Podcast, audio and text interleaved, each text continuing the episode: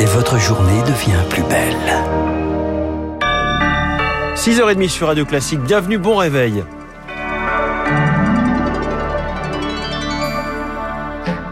La matinale de Radio Classique avec François Geffrier. Et avec le journal de Charles Bonner à la une ce matin, Charles, au procès du 13 novembre, les accusés interrogés sur les ultimes préparatifs. Le premier questionné, Mohamed Abrini, l'homme au chapeau de l'attentat de l'aéroport Zaventem de Bruxelles. La semaine dernière, il l'a enfin concédé. Il était prévu pour le 13 novembre. Aujourd'hui, il devrait détailler sa réponse, donner enfin des éléments. Le procès s'est ouvert en septembre dernier et après 100 jours d'audience, les parties civiles, les victimes et leurs familles commencent à saturer Elodie Wilfried. Il a suivi chaque audience pendant six mois. Mais depuis le dernier interrogatoire de Salah Abdeslam, Arthur Desnouveaux a pris de la distance.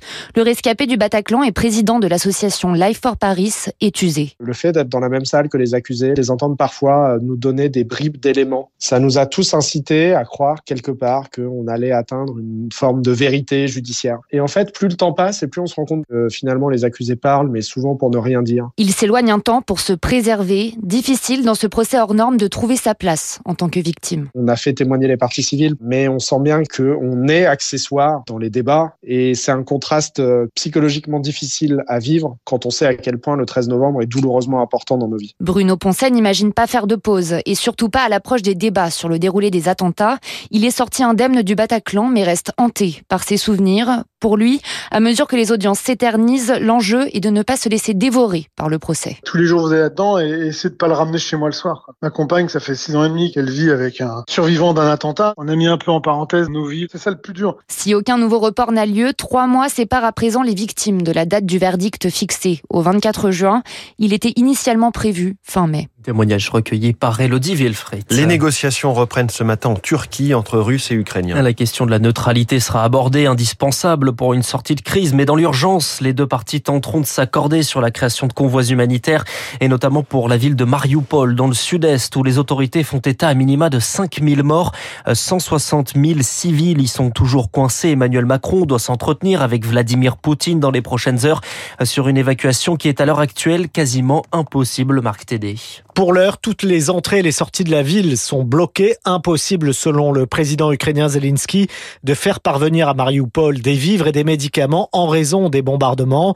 Et malgré cette situation catastrophique, certains experts estiment que seuls 10 à 15% des civils pourraient être évacués. Des habitants terrorisés, mais parfois méfiants sur la destination de ces convois. D'autres redoutent qu'ils ne soient pris pour cible, explique le général Vincent Desportes, professeur de stratégie à Sciences Po et HEC. Il n'est pas du tout évident que tout le monde veuille partir. Donc il faudra aller faire savoir que ce, ce couloir est organisé. Or, les moyens de communication dans Mariupol doivent être relativement limités aujourd'hui. Ensuite, il faudra organiser des points de regroupement et puis euh, envoyer dans des camions ou des bus euh, ces gens-là. C'est une opération qui est réalisable, mais qui est euh, extrêmement compliquée. La quasi-partition de la ville en deux enclaves de résistance ukrainienne pourrait aussi rendre plus difficile la circulation et les regroupements. Autre hypothèse, la voie maritime, une évacuation par bateau permettrait de déplacer un plus grand nombre de civils. Il devait jouer le rôle de médiateur. L'oligarque russe Roman Abramovich a-t-il été empoisonné? Selon le Wall Street Journal, il aurait développé des symptômes avec deux autres négociateurs ukrainiens à l'issue d'une réunion courant mars à Kiev. Leurs jours ne sont pas en danger. La phrase avait provoqué un tollé. Joe Biden souhaitant le départ de Vladimir Poutine du pouvoir. Le président américain la maintient. Il exprimait une indignation personnelle, pas une volonté d'ingérence. Et puis sur le terrain, une victoire pour l'armée ukrainienne. Elle annonce avoir repris la ville d'Irpin, en banlieue de la capitale Kiev. Il est 6h34. Les contaminations Covid sont toujours en hausse. Près de 130 000 cas enregistrés chaque jour en moyenne sur la semaine écoulée. Les premiers effets sur l'hôpital, les chiffres sont stables, certes, mais en légère hausse. 1533 patients sont critiques ce matin. C'est 47 de plus que dimanche. Dans ce contexte de reprise, faut-il s'inspirer de l'Espagne où les asymptomatiques ne seront plus testés, où les cas contacts plus testés et où les dépistages réservés aux plus de 60 ans? Non, répond Denis Malvy, infectiologue et membre du conseil scientifique. Il en appelle plutôt à la responsabilité individuelle. En France, euh, le virus circule quand même très fort. C'est-à-dire que si je suis contact demain, je m'isolerai et évidemment, je me dépisterai. Au bout de deux ans, on sait quand même ce qui est bon pour nous et ce qui est pas bon pour nous, quel que soit le retentissement sur le système de santé. Avec le niveau de circulation du virus, c'est suffisamment euh, important pour faire appel. C'est pas au bon sens c'est faire appel à deux ans d'expérience. Je suis incroyablement impressionné par le nombre de gens affectés qui sont à risque de développer une forme grave. Un propos recueilli par Rémi Pfister. Un test négatif et on reprend la campagne. Valérie Pécresse est en déplacement dans les Hauts-de-France aujourd'hui avec une rencontre avec des chefs d'entreprise à Marc-en-Barœul. Anne Hidalgo, quant à elle, est à Nancy aujourd'hui dans la ville dirigée par l'un de ses proches, Mathieu Klein.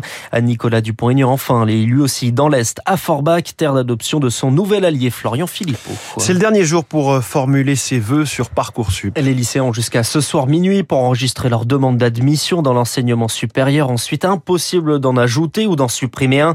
Ils auront jusqu'au 7 avril ensuite pour compléter leur dossier, notamment avec les bulletins de notes. On en parlait dans la météo, le retour du froid, du gel, le sable revient aussi. Une nouvelle vague est attendue jusqu'à demain. Du sable venu de, de tempête dans le Sahara, pardon. Un phénomène qui n'est ni dangereux ni, ni inhabituel. Joanne Cuesta est maître de conférence à l'université Paris-Créteil quand il y a cette poussière-là qui est au-dessus de notre tête, c'est comme si on avait un petit nuage, pas aussi opaque qu'un nuage de gouttelettes d'eau, mais ça va réduire la quantité de rayonnement et donc ça va changer les, les conditions de l'atmosphère. Aussi, ces poussières-là, quand elles arrivent au sol, ils vont apporter des minéraux, par exemple. Les minéraux qui apportent les poussières du Sahara sont des nutriments pour le phytoplancton de, de la mer. Un propos recueilli par Anna Huot. Et puis on termine avec du football. Et la France joue en amical ce soir face à l'Afrique du Sud. Coup d'envoi 21h15 au stade Pierre-Mauroy de Villeneuve d'Ascq, près de Lille. C'était le journal de 6h30 signé Charles Bonner. Des carburants trop chers et un train lancé à 1000 km heure. C'est dans la presse économique.